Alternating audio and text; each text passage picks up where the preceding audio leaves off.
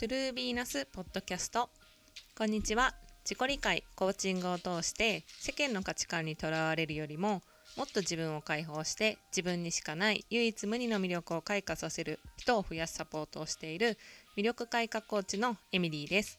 私は2022年まで都内メーカーで5年間営業していました。仕事と家の往復でやりたいことを見つけたいけど何をしたらいいのかわからない自分に物足りなさを感じて自分迷子状態でした。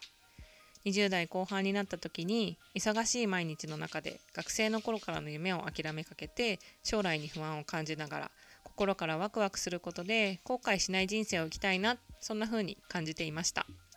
そこからコーチングを通してアラサーで脱サラして起業。心から熱中したいことを見つけて世間の価値観にとらわれるよりも自分をもっと解放して自分にしかできないことで人生を熱中する人を増やしたいそんな気持ちからこのポッドキャストでは聞いてくれてる人が毎日がもっとワクワクして自分らしく生きることの楽しさややりたいことに踏み出すきっかけになるヒントを発信していきたいと思います。皆さんこんにちは。いかがお過ごしでしょうか？今回のエピソードは歩きながらお話ししていきたいと思います。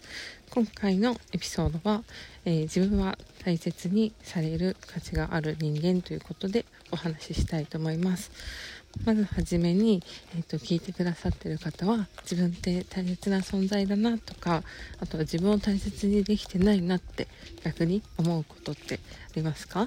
私は過去自分自身の話を振り返るとなんか自分のことを大切にしてるとかしてないとかそもそもそういうことにも気づいてなかったっていう、えー、ことがありました。だからもうそもそも自分を大切にするとかしないとかそういう次元で生きてなかったですでもあのー、なんかこう私その失恋をしたっていう話をね失恋が自分の人生を変えるきっかけになったっていう話をあの過去のエピソードでしたことがあるんですけどそのすごいボロボロになって傷ついた時にあ私って自分のことを今まで大切にしてなかったんだっていうところにも気づかなかったんですよね。でもなんかそこから自分と向き合って自分って自分のこと大切にしたらなんか人生にこういいことが起こるのかもとかそういうところに気づくきっかけがあってそこから自分との向き合いを始めていろいろ変わったことがすごく多かったなっていうのを思い出したので今日はこのエピソードについてお話ししようと思いました。そう。でえっと、そもそもその自分を大切にできてない状態ってどういうことなのかっていうとなんかこう私の人生を振り返るとこう嫌なことを言えなかったりとか自分がちょっとこの人この人と一緒にいるとなんかこうモヤモヤするなって思う人にばっかりエネルギーとか時間を費やしていた状態です。例えば恋愛で言うとなんか自分を傷つける人にあの対して私のことを愛してくれるんだって思ったりとかあとはなんかこうちょっと例えば何て言うんだろうな。嫌なこと彼氏とかその友達とかに嫌なことをされた時にそれがなんか嫌だって分かってるんだけどわざわざそれを口に出して指摘するのはなんかその人のことを傷つけるかもしれないみたいな考えで逆に自分が気を使うっていうことがありました。そう。であのー、もしねこれを聞いてくださってる方があそれ自分も思い当たるなとか